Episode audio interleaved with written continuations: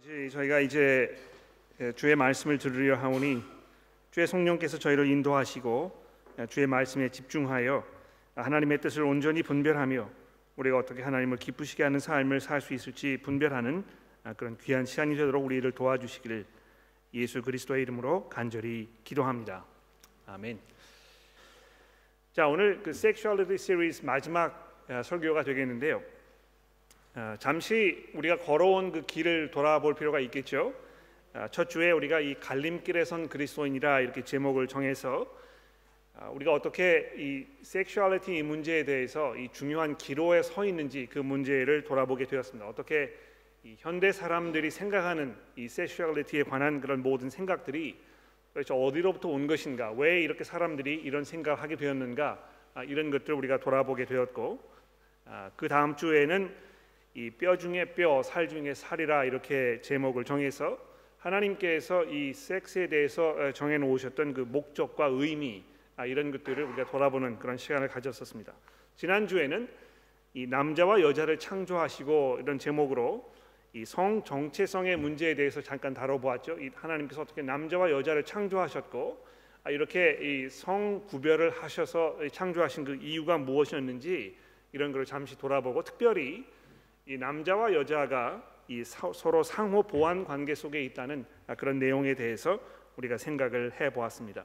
오늘은 아, 서로의 짐을 나누어지는 교회라 하는 제목으로 아, 교회가 공동체로서 어떻게 이 성의 문제에 대해서 특히 어떤 그 성적 죄 속에 있는 사람들 어떻게 할 것인가 아, 이런 문제를 우리가 잠시 생각해 보려고 합니다. 이미 뭐 시간이 많이 지났기 때문에 오늘 제가 조금 축약을 해서 아, 다뤄보도록 그렇게 하겠습니다. 우리가 잘 압니다만 이 섹스라는 것은 굉장히 사적인 아, 그러한 일입니다. 남편과 아내 사이에서만 이루어지는 이한 몸을 이루는 결합이라 이렇게 성경이 이야기하는 것을 우리가 살펴보았죠.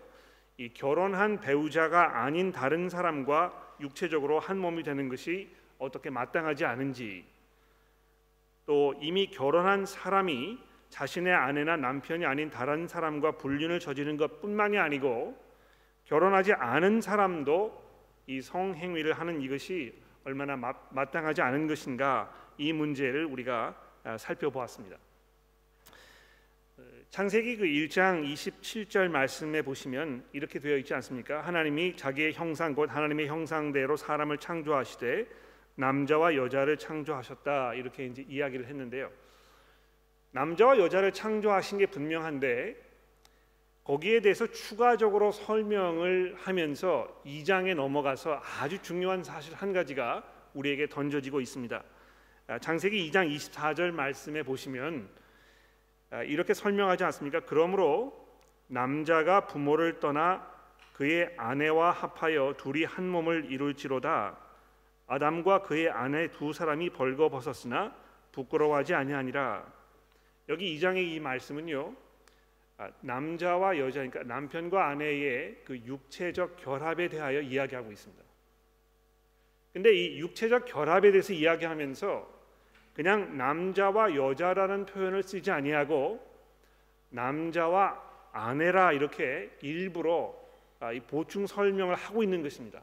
그러니까 이 히브리어 성경에도 보시게 되면 1장에서 남자와 여자를 창조하셨다 하는 그 단어가 이렇게 등장을 하는데 2장에 넘어와서 그 똑같은 단어를 쓰지 아니하고 이번에는 이 남자와 여자가 이, 육체적 결합을 하는 이 문제에 대해서 이야기하면서 아, 남편이라는 의미를 가지고 있는 단어와 아내라는 의미를 가지고 있는 단어를 일부러 사용해서 이 관계를 설명하고 있는 것입니다.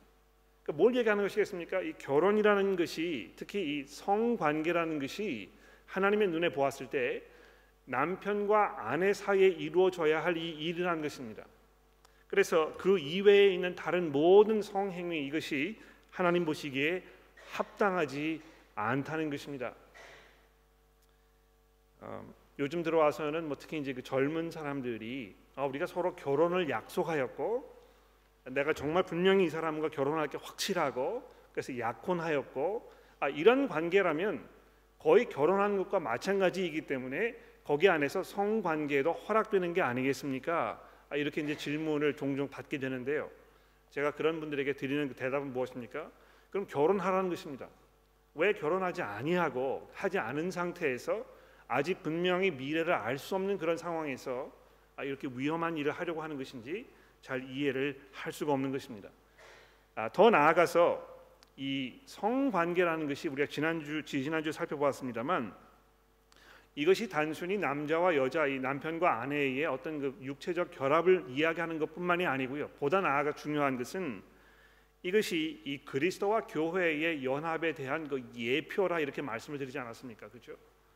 이것이 얼마나 심오하고 중요하고 아름다운 것인가 아, 이런 것을 우리가 이제 이야기해 보게 되었는데 이 에베소서 5장 31절 말씀에 그렇게 이야기하지 않습니까? 그러므로 사람이 부모를 떠나 그의 아내와 합하여 둘이 한 몸을 육체가 될지니 이 비밀이 크도다 나는 그리스도와 교회에 대하여 말하노라 이렇게 하면서 이, 이 성행위 이것이 굉장히 사적인 즉 남편과 아내 사이에서만 존재해야 하는 아, 이런 그 것으로 성경이 우리에게 이야기하고 있다고 말씀을 드렸습니다. 이것이 남편과 아내가 서로를 향한 깊은 이 신뢰와 헌신을 바탕으로 한 이 사랑의 표현이어야 한다고 이렇게 말씀을 드린 것입니다. 자 그런데 아, 공교롭게도요 이런 굉장히 사적인 문제를 성경이 굉장히 공적으로 말씀하고 있다는 것입니다. 네. 어, 그 2번 그 주보 2번에 보시면 이 Public Aspect of Christian Life라 제가 이렇게 제목을 적어드렸는데요. 가장 사적이기 때문에 가장 쉽게 감출 수가 있고 또 누구에게도 간섭을 받지 않아도 되는 아, 그런 부분임에 분명합니다. 그러니까 이, 내가 지금 어떤 이 그 섹스 라이프를 살고 있는지 아무도 모르고 또 내가 그거를 보여줄 필요도 없고 거기에 대해서 물을 필요도 없다 이렇게 우리가 생각을 하게 되는 것이죠. 아 그래서 이 교회에서 이 문제에 대해서 이야기하는 것을 혹시 어떤 분들은 이 사생활의 침해 행위로 이렇게 간주하시는 분들이 혹시 계실지 모르겠습니다. 굉장히 불쾌하게 여기고 왜 이런 것을 교회에서 공적으로 이야기해야 되는 것인가 아, 이렇게 질문을 하시는 분들도 계실지 모르겠습니다. 아, 이것이 굉장히 사적으로 느껴지기 때문에 이것을 아, 그냥 모른 채 하고 지나가고 아, 그냥 다 덮어두고 이런 부분으로 여겨질 수 있는 것입니다. 그러나 사도 바울이 이 문제에 대해서 교회에 편지를 써가지고 이거를 공적으로 다룰 수 있도록 이렇게 하는 이 부분을 우리가 주목할 필요가 있는 것입니다. 왜 사도 바울이 이렇게 하는 것일까요? 이 교회를 경건하게 사는데 꼭 필요한 건전하고 서로를 세워주는데 도움이 되는 서로의 신앙을 살찌게 하는 노력들이 풍성한 그러한 곳으로 만들려는 이 마음, 이 거룩하신 하나님의 백성으로 부르심을 받은 모든 교우들의 삶 속에 이 거룩함이 당연한 삶의 모습으로 나타나게 하려는 그런 마음이 있었기 때문에 지금 사도 바울이 이 문제를 공적으로 얘기하고 있다는 것입니다. 이 모든 성도들이 교회에 모여서 우리가 거룩하고 정말 하나님의 부르심에 합당한 모습으로 살려면 삶의 모든 부분들이 하나님의 말씀으로 다스림을 받아야 되지 않겠습니까? 그렇다면 이 사적인 문제도 거기에서 예외가 될 수 없다는 것입니다. 한 가지 분명한 것은 개개인이 매일매일의 삶 속에서 하나님을 두려워하며 경건하게 살지 않으면 교회로 모였을 때 그 가운데에서 경건함을 기대할 수가 없습니다.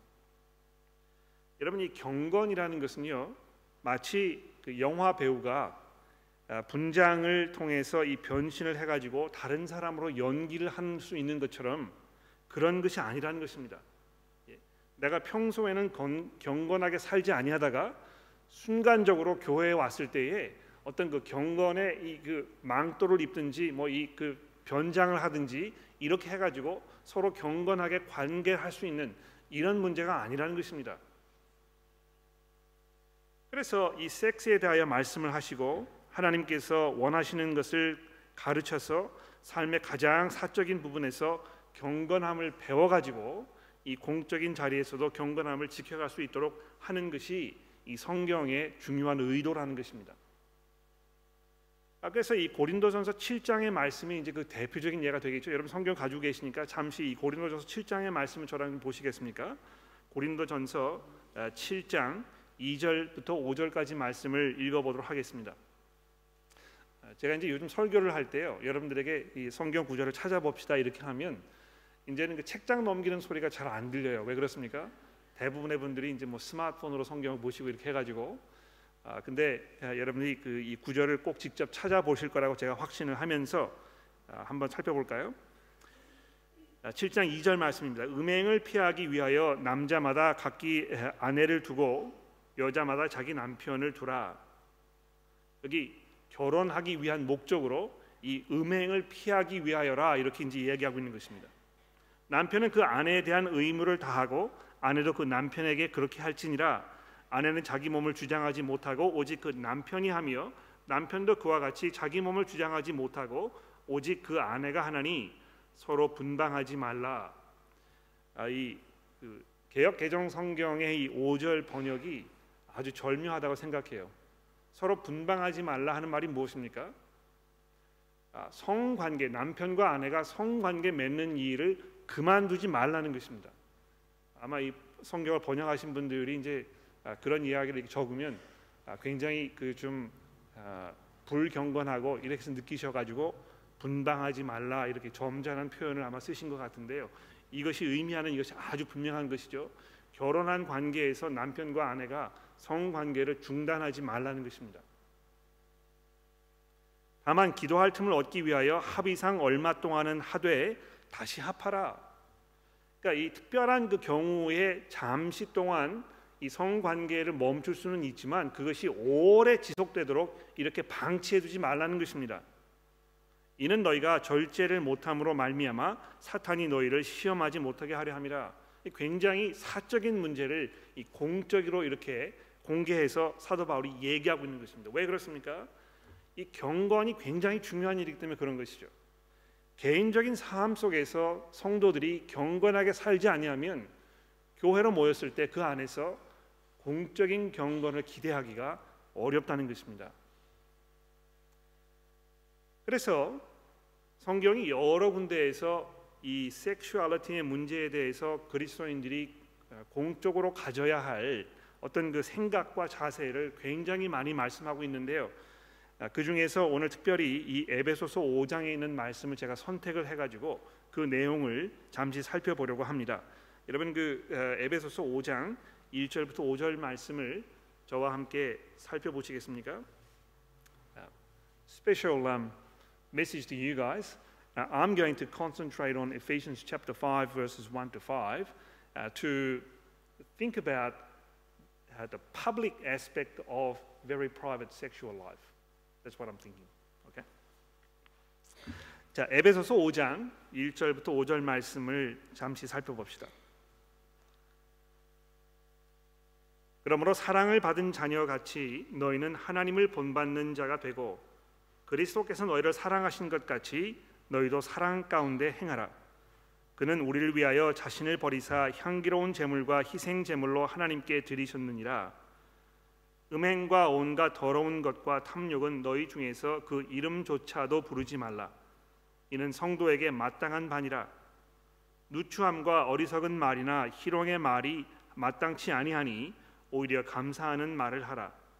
너희도 정령 이것을 알거니와 음행하는 자나 더러운 자나 탐하는 자 곧 우상 숭배하는 자 자는 다 그리스도와 하나님의 나라에서 기업을 얻지 못하리니 자, 이 그 사도 바울이요. 이 그 특히 성행위 이 문제에 대해서 공개적으로 교회에다가 편지를 써 가지고 사람들이 다 이것을 돌아보서 함께 읽도록 하고 이것을 교회의 어떤 그 말씀을 가르치는 장로로 하여금 이 설교하도록 이렇게 하였다는 것입니다. 자, 여기 보시게 되면 우리가 이 문제를 다루는 데 있어서 중요한 몇 가지 원칙들을 우리에게 얘기해 주고 있습니다. 첫째로 서로 사랑 가운데 행하라는 것입니다. 이건 뭐 모두 다 아는 말씀이라고 생각을 해요. 교회가 교회로 모였을 때 당연히 서로 사랑으로 대해야 되겠지. 그런데 이것이 우리가 생각하는 것만큼 그렇게 잘 이루어지지 않는 것 같아요. 특히 뭐 이 섹슈얼리티 문제에서뿐만이 아니고 전반적으로 살펴보았을 때도 우리가 교회로 모여서 서로 사랑으로 대하는 이 일이 쉬울 때도 있습니다만 이것이 어려운 경우가 더 많습니다.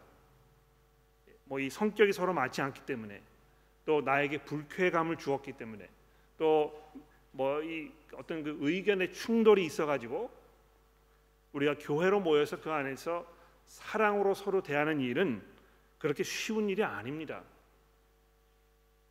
그러나 서로 사랑 가운데 행하라 이렇게 이야기하면서 우리에게 뭘 설명해 주고 있습니까? 2절 말씀해 보시면 그리스도께서 우리를 어떻게 대하셨는지 돌아보라 이렇게 이야기하고 있지 않습니까? 예. 그리스도께서 너희를 사랑하신 것 같이 너희도 사랑 가운데 행하라. 그는 우리를 위하여 자신을 버리사 향기로운 제물과 희생 제물로 하나님께 드리셨느니라. 즉 그리스도께서 사랑하기 어려운 사랑할 만한 가치가 없는 오히려 자기를 배반하고 반대하며 이 반기를 들었던 이런 사람들을 향하여 그리스도께서 자기의 목숨을 내어 놓으셨다는 것입니다. 그렇게 하셨던 것처럼 우리가 교회로 모였을 때 서로 사랑하라고 말씀하고 있습니다. 내 눈에 거슬리는 사람, 나에게 상처를 주었던 사람, 나와 의견 충돌이 있어서 굉장히 관계가 껄끄러운 이런 사람 잘 보게 되지 않고 등을 돌리게 되고 그냥 지나치게 되고 그렇지 않습니까? 그런데 그러한 모든 상황들이 여러분과 저로 하여금 이 하나님의 말씀에 순종하는 모습을 배우는 이 삶의 실체적인 어떤 그이 예, 경험이 된다는 것입니다. 그렇지 않습니까? 그래서 이 교회에 모여서 우리가 신앙생활 하는 것이 굉장히 중요한 것입니다. 그냥 인터넷으로 설교를 들으시고 하나님의 말씀을 내가 이해했다고 생각하면 굉장히 쉽죠. 그러나 말씀을 통하여 하나님께서 우리에게 요구하시는 이 경건의 삶을 실제 삶에 적응하기 적용하기 위하여는 그것을 훈련하기 위하여는 교회에 소속되어 있어야 합니다. 거기에서 이것을 훈련하고 배우고 아 고통스러워도 이거를 삶에 적용하려고 하는 이런 삶의 모습이 우리 가운데 분명히 있어야 한다는 것이죠. 첫 번째입니다. 두 번째로 이 성도에게 마땅한 모습과 그렇지 않은 것이 분명히 구별, 구변되어 있기 때문에 둘을 잘 분별하고 구별할 줄 알아야 할 뿐만 알아야 한다고 이 말씀이 우리에게 얘기해 주고 있습니다. 모든 것이 다 허락된다고 성경이 얘기하는 것이 아니라는 것입니다. 요즘 사회는 그렇죠. 그저 두 사람이 서로 사랑하면 아 그래서 그 어, same sex marriage 이 plebiscite 아, 국민 투표를 할 때도 그러니까 캠페인을 벌일 때에 그 구호가 그렇지 않았습니까? Love is love. 네? 사랑이면 다 사랑이라고 우리가 받아줘야 되지 않겠느냐? 이렇게 그 그런 구호가 이 동성 연애 결혼의 합법화를 찬성하시는 분들이 주장했던 그 구호입니다. 서로 사랑하면 그 안에서 모든 것이 다 허용돼야 된다고 주장하는 것이 이 사회의 기본적인 입장이라는 것입니다. 그러나 그렇지 않다는 것이죠. 오히려 오늘 본문 말씀 3절에 보시면 하나님께서 기뻐하지 않으시는 것이 있기 때문에 그 중에서는 그 이름도 부르지 말아라 이렇게 굉장히 단호하게 우리에게 말씀하고 있다는 것입니다. 세 번째로 중요한 것은요. 여기 그 음행, 온갖 더러운 것, 탐욕 그리고 우상 숭배가 똑같이 이 하나님의 나라에서 기업을 얻지 못하게 하는 일로 간주되고 있는 것에 주목할 필요가 있습니다. 왜 이것이 중요합니까? 아, 그 동양 사회에서는 동양 문화에서는 어떤 이 성적인 문제를 다른 어떤 그 죄악된 일들보다 더 악한 것으로 취급하는 이런 성향이 조금 있는 것 같아요. 어떤 면에서 이것은 뭐 우리 동양 사람들에게만 국한된 건 아니라고 생각을 하는데요. 여러분의 한번 그 개인적인 생각을 잠시 돌아보십시오. 어떤 그 예, 부적절한 성관계를 맺고 있는 사람을 내가 알고 있다면 그 사람을 일반적인 다른 사람들보다 더 악한 사람으로 이렇게 취급하는 그런 성향이 혹시 우리 가운데 있지 않습니까? 또 혹시 이 가운데 어떤 그 동성애 문제로 고민을 하고 있는 사람이 있다면 그 사람 곁에 가지 않으려고 하고 뭐 이 사람을 사람 이하의 존재로 취급하고 생각하는 이런 경향들이 교회 안에서 굉장히 강하다고 제가 생각합니다. 왜 그렇습니까? 그 문제가 다른 이슈보다 더 심각한 문제라고 생각하기 때문에 그렇다는 것이죠. 그러나 놀라운 사실은 사도 바울이 이 음행하는 문제, 즉 아, 남편과 아내 사이에서만 이루어져야 하는 이 성관계 이 이것이 그 밖에서 이루어지는 이 모든 행위를 다 포괄적으로 포함하는 이 단어 이것을 우상 숭배하는 일이나 탐욕을 아, 하는 일이나 이런 것과 동일시 이렇게 여겨지고 있다는 것입니다. 아, 우리가 그리스도인으로서 하나님의 부르심에 합당한 경건한 모습을 아, 살아가는 것을 중요하게 여기는 하나님의 백성으로 온갖 죄악들에 대해서 우리가 슬퍼하고 애통해하고 그것을 우리가 참여하는 마음으로 하나님께 고백하고 회개하여 변화를 가져오려고 하는 그런 노력들이 중요한데요. 이것이 똑같이 일괄적으로 적용되어야 할 것입니다. 어떤 이 성적인 문제가 더 악하지 않다는 것을 우리가 기억, 기억할 필요가 있다고 생각을 합니다. 마지막으로 자 그렇다면 특히 이제 이, 이 섹슈얼리티의 문제에 있어서 우리가 교회로서 어떻게 서로의 짐을 나누어 지어야 할 것인가 이 문제를 조금 돌아보려고 하는데요. 아, 이번에는 여러분 그 갈라디아서 5장의 말씀을 보십시오. 갈라디아서 Galatians 5 5장 1절부터 5절 말씀 잠시 돌아보고 정리를 해 보도록 하겠습니다. 우리가 어떻게 교회로서 이 서로의 짐을 나누어 지어야 할 것인가?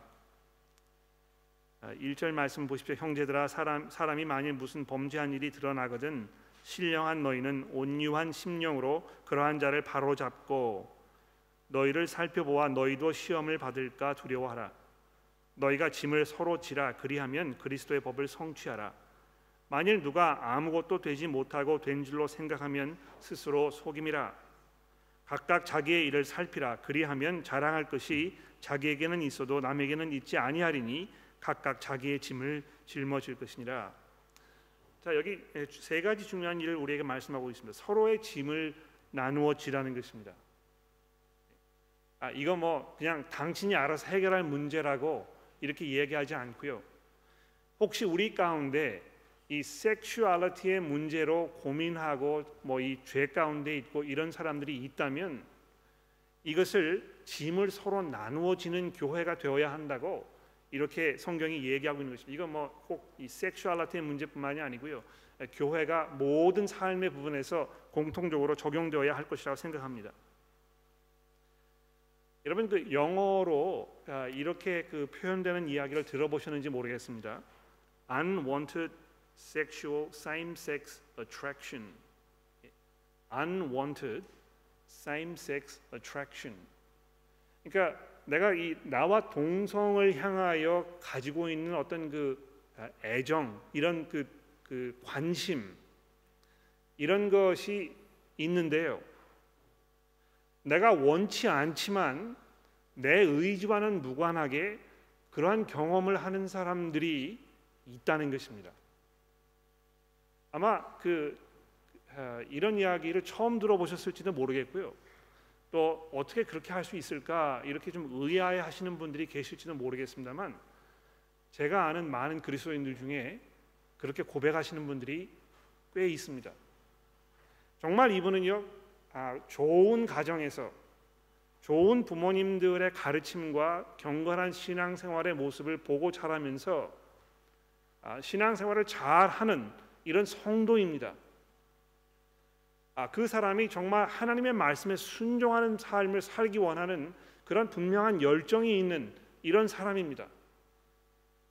그런데 그럼에도 불구하고 왠지 모르게 무슨 이유 때문인지 설명할 수가 없는 아, 그런 이유 때문에 내가 동성애를 향해서 어떤 그 성관계를 맺고 싶은 이런 그 마음의 생각이 드는 이런 사람들이 있다는 것입니다. 어떻게 그럴 수 있습니까? 의아하실지 모르죠. 그러나 그런 분들 제가 만나서 얘기하는 경우가 굉장히 많습니다. 뭐 많다고 이야기는 좀 그렇습니다만 그런 경우가 있다는 것입니다.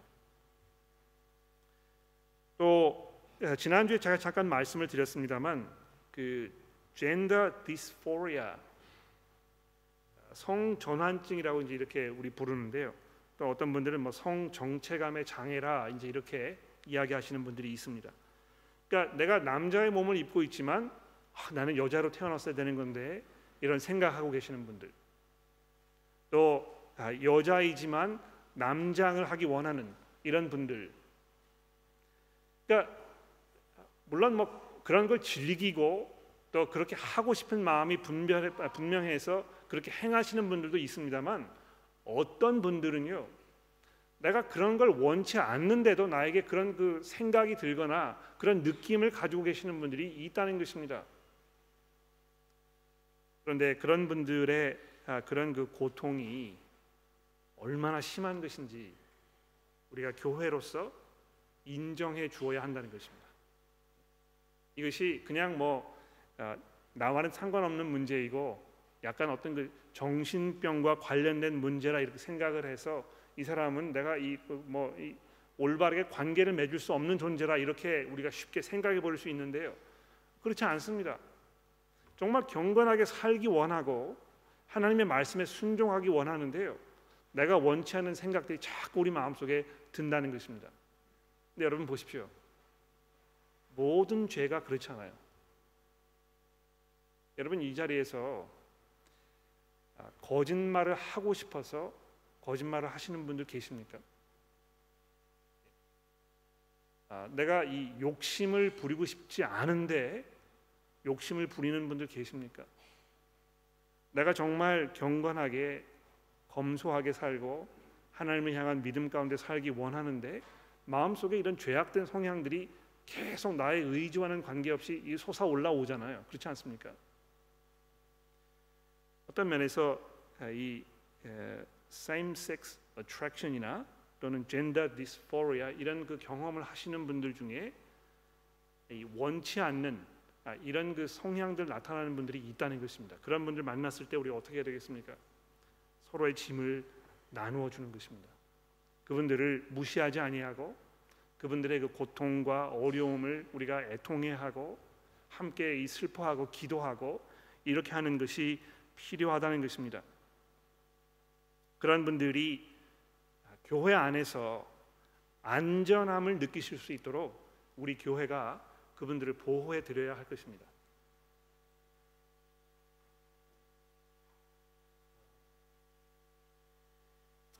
개인적인 대화 속에서 우리가 이 성적 농담하는 거를 어, 나도 모르게 하시는 그런 분들이 우리 교회에 좀 있는 것 같아요.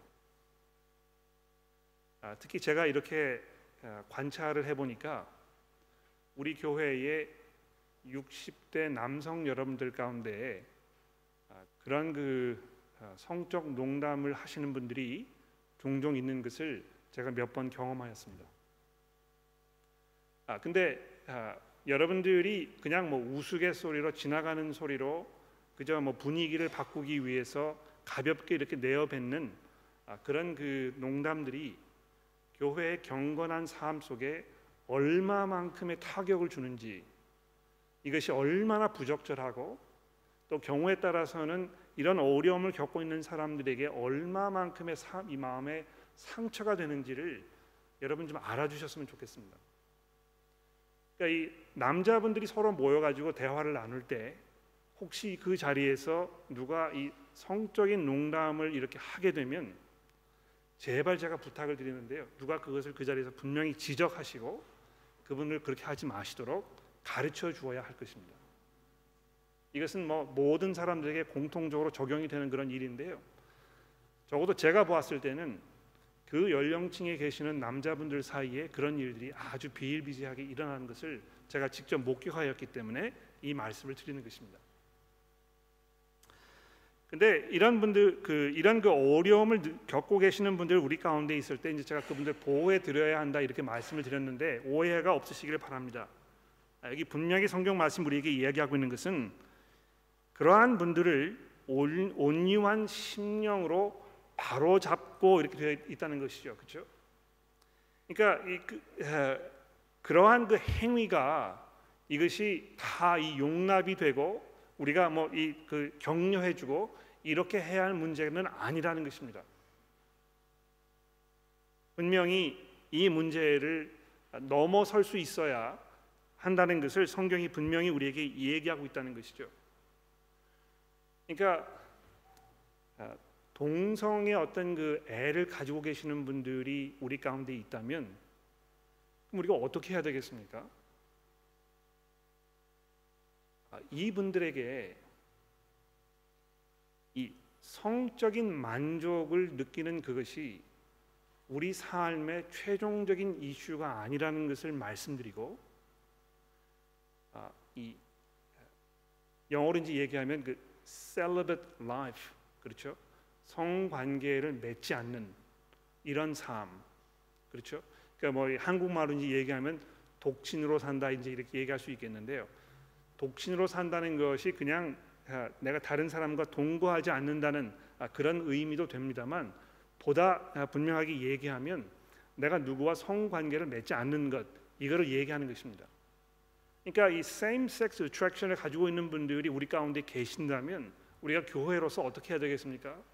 그분의 그러한 성향을 우리가 알고 아, 그분이 그, 그런 문제로 고민하고 있다는 것을 우리가 예, 애통해하고 그러면서 이분이 실수하지 않도록 우리가 함께 잘 돌보아주고 격려하고 또 encourage 해주고 설득하고 이렇게 하는 것이 우리가 해야 할 일이라는 것입니다.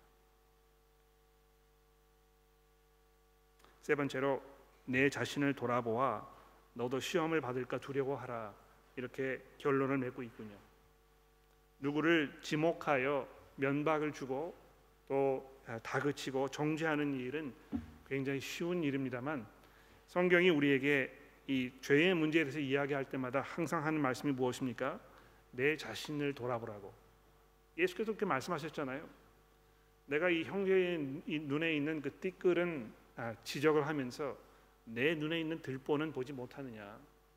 아, 이렇게 이야기하시는 예수님의 말씀 우리가 들었을 때 우리도 매일매일의 삶 속에서 내가 정말 이 성의 문제에 특히 있어서 내가 경건하게 살고 있는가 뭐 이 음란물이라든지 성적 농담이라든지 또 어떤 그 가늠하려는 그런 마음 아, 이런 음란한 생각 이런 면에서 내가 경건을 지키고 있는가 이런 것을 잘 돌아보고 이 문제에서 나도 실수하지 않도록 우리가 하나님 앞에 기도하는 일이 우리가 해야 할 중요한 일이라고 결론을 지을 수가 있겠습니다. 시간이 많이 지나서 뭐 다른 거 말씀드릴 수 있겠습니다만 이 정도까지 하고요. 질문이 있으시다면 아, 개인적으로 저에게 찾아오셔서 질문하시면 아, 그러면 좋겠습니다. 기도하도록 하겠습니다. 하나님 아버지, 아, 저희가 정말 하나님의 말씀에 순종하며 믿음 가운데 경건하게 살기를 원합니다. 그것이 그저 내 우리 개인에게만 국한되는 그런 일이 아니고 내 주변에 있는 형제들이 자매들이 우리 온 교회가 함께 공동체로서 하나님의 말씀에 순종하며 믿음으로 나아가기를 원합니다. 주께서 저희들을 도와주시고 지켜 주셔서 우리의 삶 속에 있는 모든 불완전한 것과 또 불온전한 것들을 우리가 맞서 싸우도록 도와주시고 우리가 사랑으로 서로 진리를 이야기하며 서로의 짐을 나누어지며 온유한 심령으로 서로 바로 잡으며 우리 스스로를 돌아보고 경성할 수 있도록 도와주시기를 우리의 구주이신 예수 그리스도의 이름으로 간절히 기도합니다.